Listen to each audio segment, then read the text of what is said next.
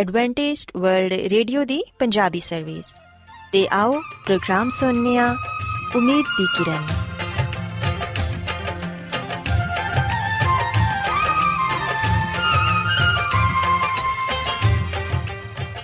ਸਾਥਿਓ, ਮੈਂ ਤੁਹਾਡੀ ਮੇਜ਼ਬਾਨ ਫਰਸਲੀਮ ਪ੍ਰੋਗਰਾਮ ਉਮੀਦ ਦੀ ਕਿਰਨ ਦੇ ਨਾਲ ਤੁਹਾਡੀ ਖidmat 'ਚ ਹਾਜ਼ਰ ਹਾਂ ਸਾਡੀ ਪੂਰੀ ਟੀਮ ਵੱਲੋਂ ਪ੍ਰੋਗਰਾਮ ਸੁਣਨ ਵਾਲੇ ਸਾਰੇ ਸਾਥੀਆਂ ਨੂੰ ਸਾਡਾ ਮੁਹੱਬਤ ਤੇ ਖਲੂਸ ਭਰਾ ਸਲਾਮ ਕਬੂਲ ਹੋਏ। ਸਾਥਿਓ, ਉਮੀਦ ਕਰਨੀਆ ਕਿ ਤੁਸੀਂ ਸਾਰੇ ਖੁਦਾ ਤਾਲਾ ਦੇ ਫਜ਼ਲੋ ਕਰਮ ਨਾਲ ਖੈਰੀਅਤ ਨਾਲ ਹੋ। ਤੇ ਅੱਜ ਦੇ ਪ੍ਰੋਗਰਾਮ ਦੀ ਤਫਸੀਲ ਕੁਝ ਇਸ ਤਰ੍ਹਾਂ ਹੈ ਕਿ ਪ੍ਰੋਗਰਾਮ ਦਾ ਆਗਾਜ਼ ਇੱਕ ਖੂਬਸੂਰਤ ਗੀਤ ਨਾਲ ਕੀਤਾ ਜਾਏਗਾ। ਤੇ ਗੀਤ ਦੇ ਬਾਅਦ ਖੁਦਾ ਦੇ ਖਾਦਮ ਅਜ਼ਮਤ ਇਮਨੁਅਲ, ਖੁਦਾਵੰਦ ਅਲਾਹੀ ਪਾਕਲਾਮ ਚੋਂ ਪੈਗਾਮ ਪੇਸ਼ ਕਰਨਗੇ। ਇਸ ਤੋਂ ਇਲਾਵਾ ਸਾਥਿਓ, ਪ੍ਰੋਗਰਾਮ ਦੇ ਆਖਿਰ 'ਚ ਇੱਕ ਹੋਰ ਖੂਬਸੂਰਤ ਗੀਤ ਤੁਹਾਡੀ ਖidmat 'ਚ ਪੇਸ਼ ਕੀਤਾ ਜਾਏਗਾ। ਸੋ ਆਓ ਅੱਜ ਦੇ ਪ੍ਰੋਗਰਾਮ ਦਾ ਆਗਾਜ਼ ਇਸ ਰੂਹਾਨੀ ਗੀਤ ਨਾਲ ਕਰਨੇ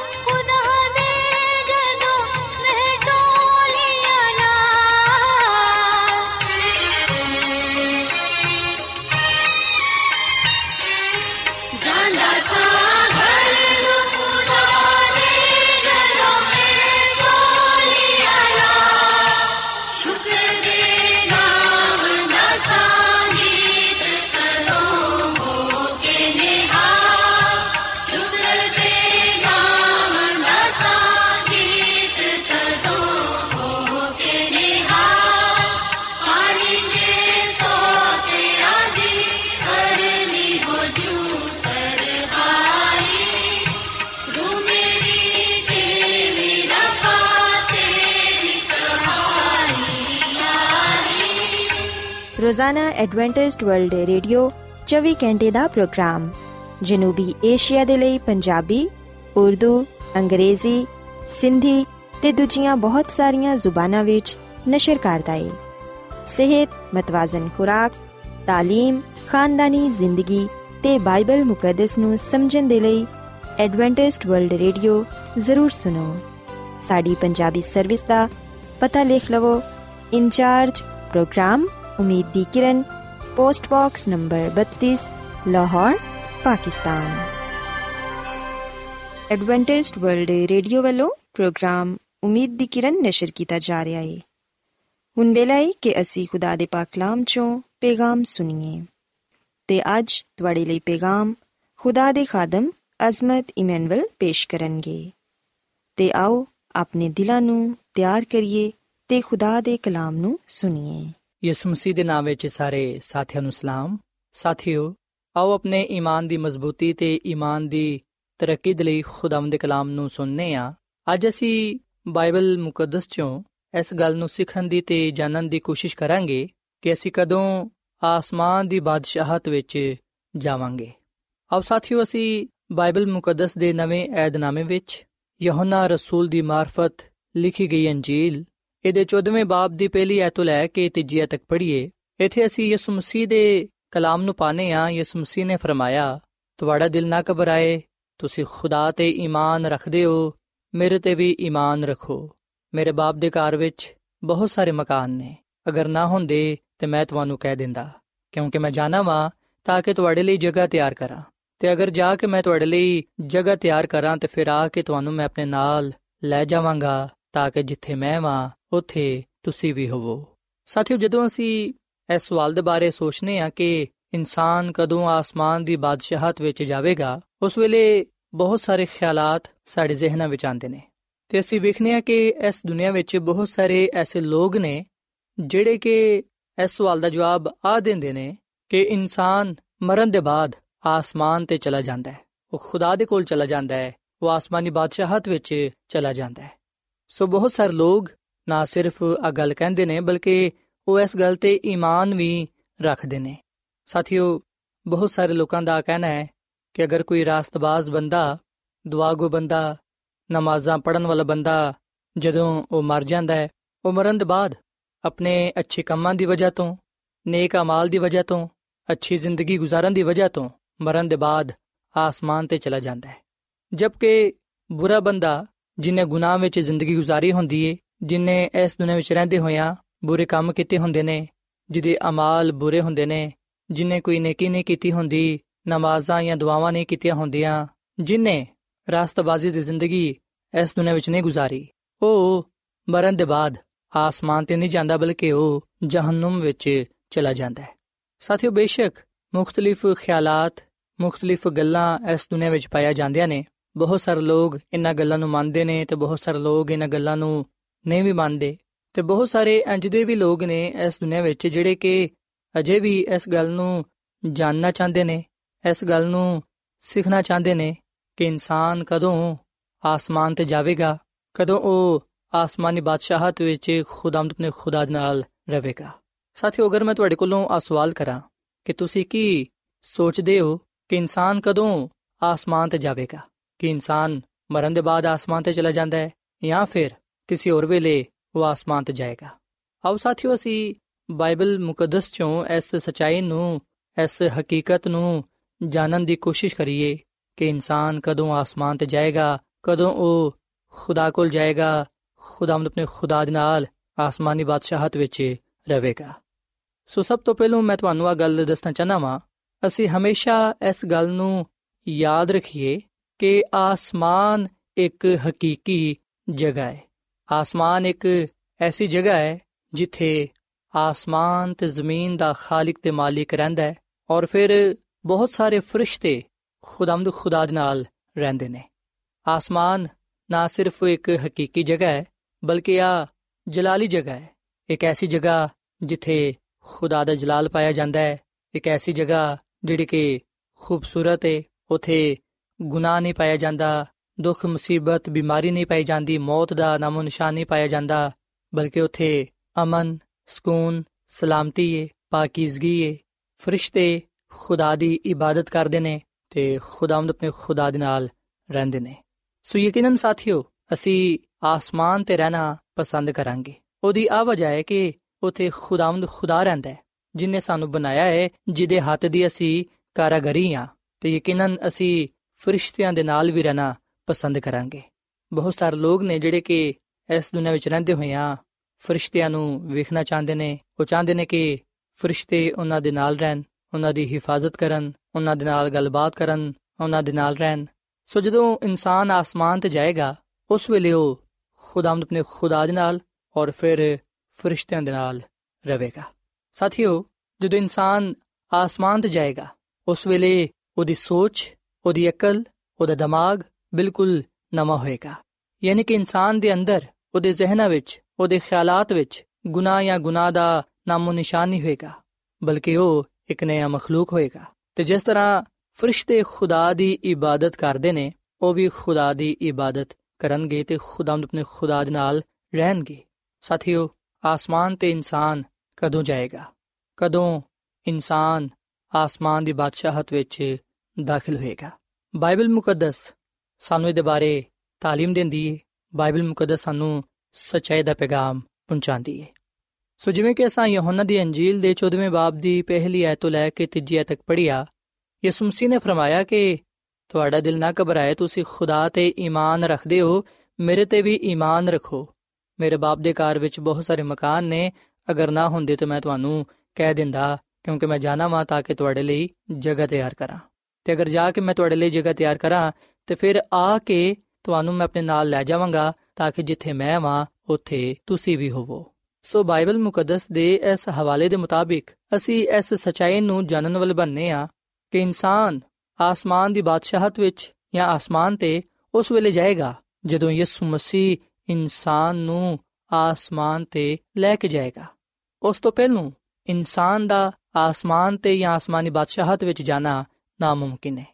ਸਾਥੀਓ, ਸ਼ਾਇਦ ਤੁਸੀਂ ਸਵਾਲ ਕਰੋ ਕਿ ਅੱਜ ਜਦੋਂ ਇਨਸਾਨ ਮਰ ਜਾਂਦਾ ਹੈ, ਤੇ ਫਿਰ ਉਹ ਕਿੱਥੇ ਜਾਂਦਾ ਹੈ? ਰਾਸਤਬਾਜ਼ ਲੋਕ, ਖੁਦਾ ਦੇ ਲੋਕ ਮਰਨ ਦੇ ਬਾਅਦ ਕਿੱਥੇ ਫਿਰ ਜਾਂਦੇ ਨੇ? ਸਾਥੀਓ, ਬਾਈਬਲ ਮੁਕੱਦਸ ਦੇ ਮੁਤਾਬਿਕ ਮੈਂ ਤੁਹਾਨੂੰ ਇਹ ਗੱਲ ਦੱਸਣਾ ਚਾਹਨਾ ਵਾਂ ਕਿ ਜਦੋਂ ਅਸੀਂ ਮਰ ਜਾਂਦੇ ਆ ਉਸ ਵੇਲੇ ਅਸੀਂ ਬੇਹੋਸ਼ੀ ਦੀ ਹਾਲਤ ਵਿੱਚ ਹੁੰਨੇ ਆ ਤੇ ਬਾਈਬਲ ਮੁਕੱਦਸ ਇਸ ਮੌਤ ਨੂੰ ਜਾਂ ਇਸ ਬੇਹੋਸ਼ੀ ਦੀ ਹਾਲਤ ਨੂੰ ਨੀਂਦ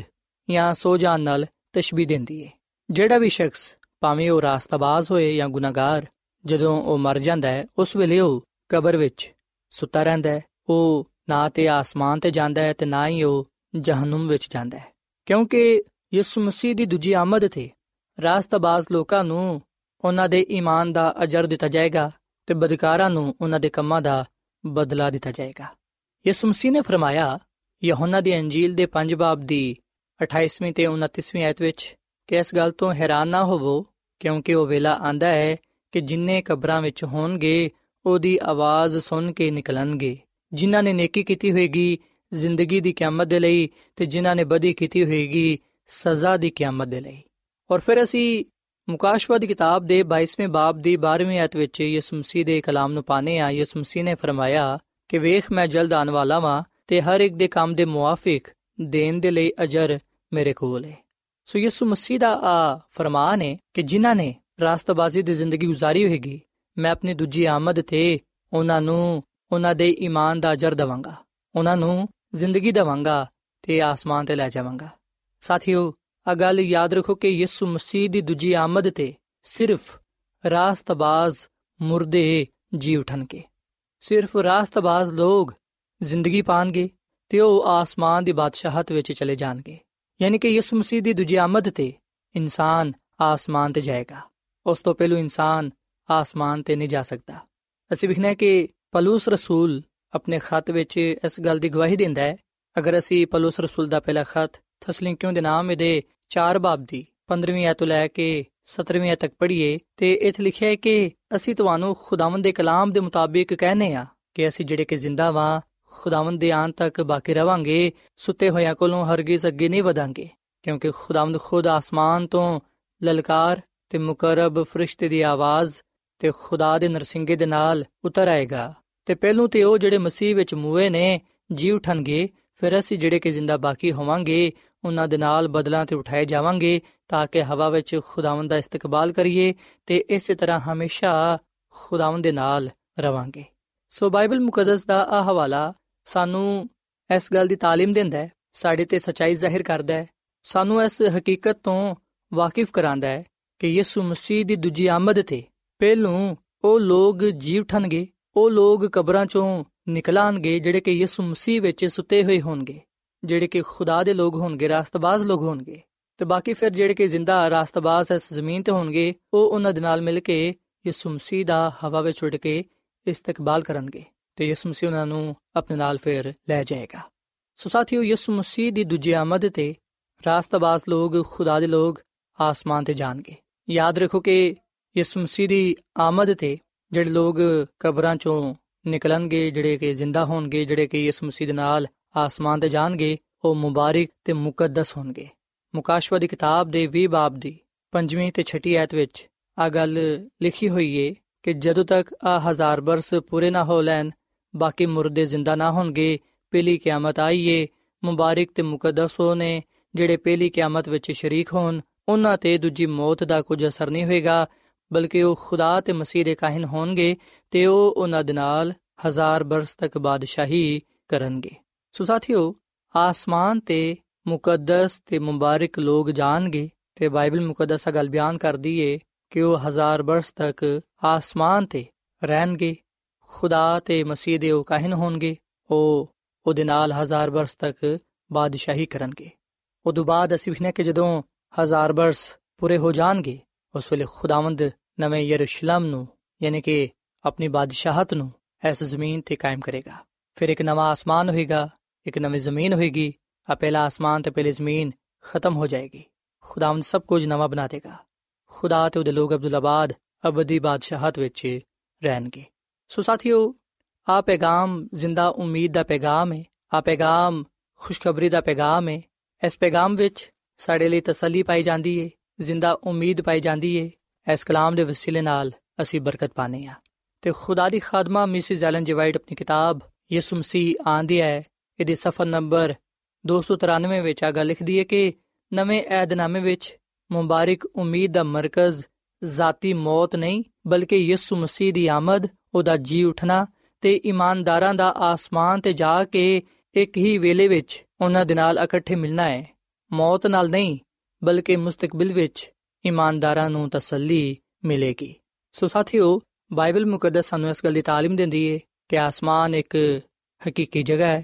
ਜਿੱਥੇ ਖੁਦਾ ਤੇ ਉਹਦੇ ਫਰਿਸ਼ਤੇ ਰਹਿੰਦੇ ਨੇ ਅਗਰ ਅਸੀਂ ਖੁਦਾ ਵਾਲਾ ਅਗਰ ਅਸੀਂ ਉਹਦੇ ਤੇ ਈਮਾਨ ਤੇ ਭਰੋਸਾ ਰੱਖਨੇ ਆ ਤੇ ਫਿਰ ਅਸੀਂ ਯਿਸੂ ਮਸੀਹ ਦੀ ਦੂਜੀ ਆਮਦ ਤੇ ਆਸਮਾਨ ਤੇ ਜਾਵਾਂਗੇ ਤੇ ਉਹਦੇ ਨਾਲ ਹਜ਼ਾਰ ਬਰਸ ਤੱਕ ਆਸਮਾਨ ਤੇ ਬਾਦਸ਼ਾਹੀ ਕਰਾਂਗੇ ਹਜ਼ਾਰ ਬਰਸ ਦੇ ਜ਼ਮਾਨੇ ਦੇ ਬਾਅਦ ਨਵਾਂ ਆਸਮਾਨ ਤੇ ਨਵੀਂ ਜ਼ਮੀਨ ਕਾਇਮ ਹੋਏਗੀ ਤੇ ਅਸੀਂ ਹਮੇਸ਼ਾ ਖੁਦਾਵੰਦ ਆਪਣੇ ਖੁਦਾ ਦੇ ਨਾਲ ਰਵਾਂਗੇ ਸਾਥੀਓ ਖੁਦਾਵੰਦ ਸਾਡੇ ਨਾਲ ਹਮੇਸ਼ਾ ਦੀ ਜ਼ਿੰਦਗੀ ਦੀ ਉਮੀਦ ਦਾ ਵਾਅਦਾ ਕਰਦਾ ਹੈ ਅਗਰ ਅਸੀਂ ਇਸ ਵਾਅਦੇ ਵਿੱਚ ਸ਼ਾਮਿਲ ਹੋਣਾ ਚਾਹਨੇ ਆ ਤੇ ਫਿਰ ਅਸੀਂ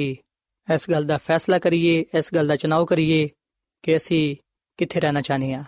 ਆਸਮਾਨ ਤੇ ਖੁਦਾਵੰਦ ਆਪਣੇ ਖੁਦਾ ਦੇ ਨਾਲ ਜਾਂ ਫਿਰ ਕਿਸੇ ਹੋਰ ਜਗ੍ਹਾ ਤੇ ਸਾਥੀਓ ਚਨਾਵ ਅਸਾ ਕਰਨਾ ਹੈ ਫੈਸਲਾ ਅਸਾ ਕਰਨਾ ਹੈ ਜਿਹੜੇ ਲੋਗ ਯਿਸੂ ਮਸੀਹ ਤੇ ਮੰਨ ਲਿਆਣਗੇ ਉਹਨੂੰ ਆਪਣਾ ਸ਼ਖਸੀ ਨਜਾਤ ਦੀ ਹਿੰਦਾ تسلیم ਕਰਨਗੇ ਯਿਸੂ ਮਸੀਹ ਉਹਨਾਂ ਨੂੰ ਫਰਮਾਏਗਾ ਕਿ ਆਓ ਮੇਰੇ ਬਾਪ ਦੇ ਮੁਬਾਰਕ ਲੋਕੋ ਜਿਹੜੀ ਬਾਦਸ਼ਾਹੀ ਬਣਾਏ ਆਲਮ ਤੋਂ ਤੁਹਾਡੇ ਲਈ ਤਿਆਰ ਕੀਤੀ ਗਈ ਏ ਉਹਨੂੰ ਮਿਰਾਸ ਵਿੱਚ ਲਵੋ ਸੋ ਸਾਥੀਓ ਅੱਜ ਮੈਂ ਤੁਹਾਡੇ ਅੱਗੇ ਅਪੀਲ ਕਰਨਾ ਵਾਂ ਕਿ ਅਗਰ ਤੁਸੀਂ ਆਸਮਾਨ ਤੇ ਯਾਨੀ ਕਿ ਆਸਮਾਨ ਦੀ ਬਾਦਸ਼ਾਹਤ ਵਿੱਚ ਜਾਣਾ ਚਾਹੁੰਦੇ ਹੋ ਤੇ ਫਿਰ ਤੁਸੀਂ ਇਸ ਮਸੀਹ ਤੇ ਮੰਨ ਲਿਆਓ ਉਹਨੂੰ ਆਪਣਾ ਸ਼ਖਸੀ ਨਜਾਤ ਦੀ ਹਿੰਦਾ تسلیم ਕਰੋ ਤਾਂ ਕਿ ਜਦੋਂ ਯਿਸੂ ਮਸੀਹ ਇਸ ਦੁਨੀਆਂ ਵਿੱਚ ਆਣ ਉਹ ਤੁਹਾਨੂੰ ਆਪਣੇ ਨਾਲ ਆਸਮਾਨ ਦੀ ਬਾਦਸ਼ਾਹਤ ਵਿੱਚ ਲੈ ਜਾਣ, ਤਾਂ ਕਿ ਤੁਸੀਂ ਉਹਦੇ ਨਾਲ ਅਬਦੁੱਲਾਬਾਦ ਰਹਿ ਸਕੋ। ਸੋ ਸਾਥੀਓ, ਇਸ ਵੇਲੇ ਮੈਂ ਤੁਹਾਡੇ ਨਾਲ ਮਿਲ ਕੇ ਦੁਆ ਕਰਨਾ ਚਾਹਨਾ ਵਾਂ। ਆਓ ਅਸੀਂ ਅੱਜ ਦੁਆ ਵਿੱਚ ਖੁਦਾ ਨੂੰ ਕਹੀਏ ਕਿ ਖੁਦਾਵੰਦ ਸਾਡੀ ਰਹਿਨਮਾਈ ਕਰੇ, ਤਾਂ ਕਿ ਅਸੀਂ ਯਿਸੂ ਮਸੀਹ ਤੇ ਈਮਾਨ ਰੱਖਦੇ ਹੋਈਆਂ ਉਹਦੇ ਕਲਾਮ ਤੇ ਅਮਲ ਕਰੀਏ ਤੇ ਉਸ ਆਸਮਾਨੀ ਬਾਦਸ਼ਾਹਤ ਵਿੱਚ ਜਾ ਸਕੀਏ, ਜਿਹੜੀ ਕਿ ਉਹਨੇ ਸਾਡੇ ਲਈ ਤਿਆਰ ਕੀਤੀ ਹੈ ਸੋ ਆਓ ਸਾਥੀਓ, ਅਸੀਂ ਦੁਆ ਕਰੀਏ। ਐ ਜ਼ਮੀਨ ਤੇ ਆਸਮਾਨ ਦੇ ਖਾਲਕ ਤੇ ਮਾਲਿਕ ਜ਼ਿੰਦਾ ਖੁਦਾਵੰਦ ਅਸੀਂ ਤੇਰੇ ਹਜ਼ੂਰ ਆਨੇ ਆ ਤੇਰੇ ਨਾਮ ਨੂੰ ਮੁਬਾਰਕ ਕਹਨੇ ਆ ਕਿਉਂਕਿ ਤੂੰ ਹੀ ਤਾਰੀਫ ਤੇ ਤਮਜੀਦ ਦੇ ਲਾਇਕ ਹੈ ਐ ਖੁਦਾ ਅਸੀਂ ਇਸ ਗੱਲ ਦਾ ਇਕਰਾਰ ਕਰਨੇ ਆ ਕਿ ਅਸੀਂ ਗੁਨਾਹਗਾਰ ਆ ਅਸਾਂ ਬਹੁਤ ਸਾਰੇ ਗੁਨਾਹ ਕੀਤੇ ਨੇ ਐ ਖੁਦਾਵੰਦ ਤੂੰ ਸਾਡੇ ਗੁਨਾਹਾਂ ਨੂੰ ਬਖਸ਼ ਦੇ ਤੇ ਸਾਨੂੰ ਪਾਕ ਸਾਫ਼ ਕਰ ਤੇਰੇ ਅੱਗੇ ਇਲਤਜਾ ਕਰਨੇ ਆ ਕਿ ਸਾਨੂੰ ਆਪਣੇ ਫਜ਼ਲ ਦੇ ਵਸੀਲੇ ਨਾਲ ਬਚਾ ਲੈ ਅਸੀਂ ਯਿਸੂ ਮਸੀਹ ਤੇ ਇਮਾਨ ਲਿਆਨੇ ਆ ਤੇ ਉਹਨੂੰ ਆਪਣਾ ਨਜਾਤ ਦੇਹਿੰਦਾ تسلیم ਕਰਨੇ ਆ ਐ ਯਿਸੂ ਤੂੰ ਸਾਡੇ ਦਿਲਾਂ ਵਿੱਚ ਆ ਸਾਡੇ ਦਿਲਾਂ ਵਿੱਚ ਸਕੂਨਤ ਕਰ ਤੇ ਸਾਨੂੰ ਤੂੰ ਪਾਕ ਸਾਫ਼ ਕਰ ਐ ਖੁਦਾ ਮੈਂ ਦੁਆ ਕਰਨਾ ਵਾ ਇਹਨਾਂ ਭਰਾਵਾਂ ਵਾਸਤੇ ਨਾ ਪੈਣਾ ਵਾਸਤੇ ਜਿਨ੍ਹਾਂ ਨੇ ਤੇਰੇ ਕਲਾਮ ਨੂੰ ਸੁਨਿਆ ਹੈ ਇਹਨਾਂ ਨੂੰ ਬੜੀ ਬਰਕਤ ਦੇ ਇਹਨਾਂ ਦੇ ਖਾਨਦਾਨਾਂ ਨੂੰ ਬੜੀ ਬਰਕਤ ਦੇ ਆ ਲੋਗ ਯਿਸੂ ਮਸੀਹ ਤੇ ਈਮਾਨ ਰੱਖਦੇ ਨੇ ਤੇ ਤੇਰੇ ਕਲਾਮ ਤੇ ਅਮਲ ਕਰਦੇ ਨੇ ਐ ਖੁਦਾ ਇਹਨਾਂ ਨੂੰ ਤੂੰ ਹਮੇਸ਼ਾ ਆਪਣੇ ਨਾਲ ਵਫਾਦਾਰ ਰਹਿਣ ਦੀ ਤੌਫੀਕ عطا ਫਰਮਾ ਅਗਰ ਕੋਈ ਇਹਨਾਂ 'ਚ ਬਿਮਾਰ ਹੈ ਤੇ ਉਹਦੀ ਬਿਮਾਰੀ ਨੂੰ ਤੂੰ ਦੂਰ ਕਰ ਦੇ ਐ ਖੁਦਾਵੰਦ ਇਹਨਾਂ ਨੂੰ ਤੂੰ ਮੁਕੰਮਲ ਸ਼ਿਫਾ عطا ਫਰਮਾ ਇਹਨਾਂ ਨੂੰ, ਇਹਨਾਂ ਦੇ ਖਾਨਦਾਨਾਂ ਨੂੰ ਤੂੰ ਆਪਣੇ ਜਲਾਲ ਦੇ ਲਈ ਇਸਤੇਮਾਲ ਕਰ। ਤੇ ਸਾਨੂੰ ਫਜ਼ਲ ਬਖਸ਼ ਕੇ ਅਸੀਂ ਇਸ ਮਸੀਹ ਤੇ ਈਮਾਨ ਰੱਖਦੇ ਹੋਇਆਂ, ਉਹਦੇ ਹੁਕਮਾਂ ਤੇ ਚੱਲਦੇ ਹੋਇਆਂ ਆਪਣੇ ਆਪ ਨੂੰ ਆਸਮਾਨੀ ਬਾਦਸ਼ਾਹ ਦੇ ਲਈ ਤਿਆਰ ਕਰ ਸਕੀਏ। ਤਾਂ ਕਿ ਜਦੋਂ ਯਿਸੂ ਮਸੀਹ ਆਏ, ਅਸੀਂ ਹਵਾ ਵਿੱਚ ਉੱਡ ਕੇ ਉਹਦਾ ਇਸਤਕਬਾਲ ਕਰ ਸਕੀਏ, ਤੇ ਦੇ ਨਾਲ ਅਬਦੀ ਬਾਦਸ਼ਾਹਤ ਵਿੱਚ ਜਾ ਸਕੀਏ। ਹੈ ਖੁਦਾਵੰਦ, ਅੱਜ ਦੇ ਕਲਾਮ ਦੇ ਵਸਿਲੇ ਨਾਲ ਸਾਨੂੰ ਤੂੰ ਬੜੀ ਬਰਕਤ ਦੇ, ਕਿਉਂਕਿ ਆ ਸਭ ਕੁਝ ਮੰਗ ਲੈਨੇ ਆ, ਖੁਦਾਵੰਦ ਯਿਸੂ ਮਸੀਹ ਦੇ ਨਾਮ ਵਿੱਚ। ਆਮੀਨ।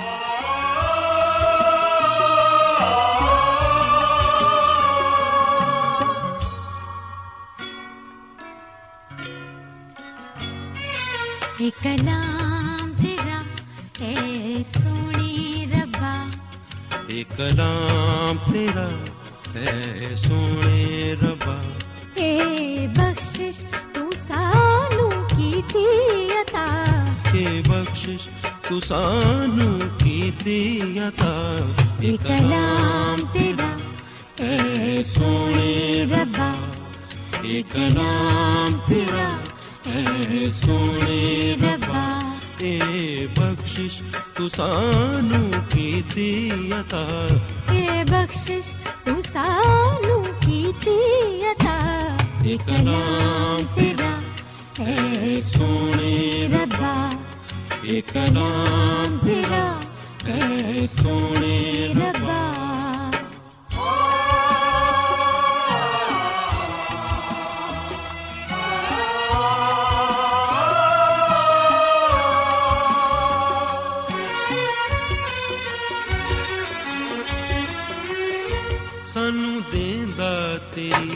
ਪਹਿਚਾਨ ਰੱਬਾ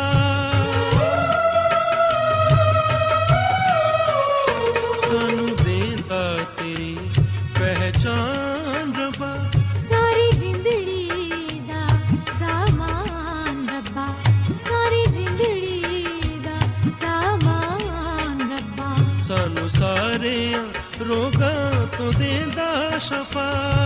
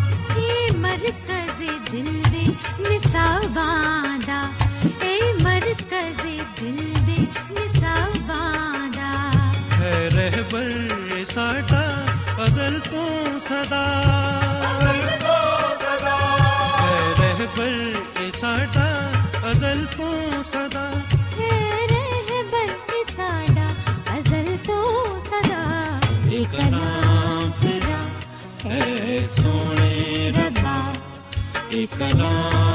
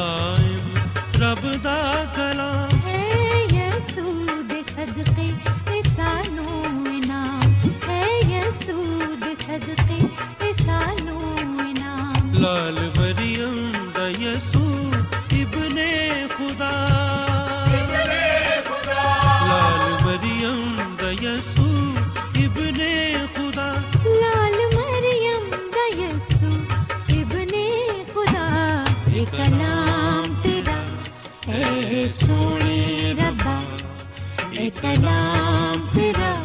ਏ ਸੋਹਣੇ ਰੱਬਾ ਇਹ ਬਖਸ਼ਿਸ਼ ਤੂੰ ਸਾਨੂੰ ਕੀਤੀ ਅਤਾ ਇਹ ਬਖਸ਼ਿਸ਼ ਤੂੰ ਸਾਨੂੰ ਕੀਤੀ ਅਤਾ ਏ ਕਲਾਮ ਤੇਰਾ ਏ ਸੋਹਣੇ ਰੱਬਾ ਏ ਕਲਾਮ ਤੇਰਾ ਏ ਸੋਹਣੇ ਰੱਬਾ ਏ ਕਲਾਮ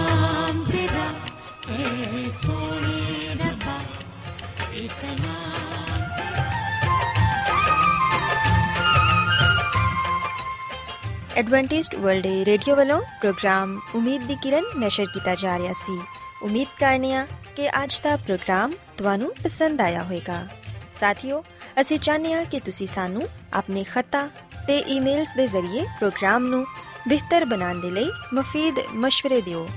ਤੇ ਆਪਣੇ ਹੋਰ ਸਾਥੀਆਂ ਨੂੰ ਵੀ ਪ੍ਰੋਗਰਾਮ ਦੇ ਬਾਰੇ ਦੱਸੋ। ਖਤ ਲਿਖਣ ਦੇ ਲਈ ਤੁਸੀਂ ਸਾਡਾ ਪਤਾ ਨੋਟ ਕਰ ਲਵੋ ਇੰਚਾਰਜ ਪ੍ਰੋਗਰਾਮ ਉਮੀਦ ਦੀ ਕਿਰਨ post box number 32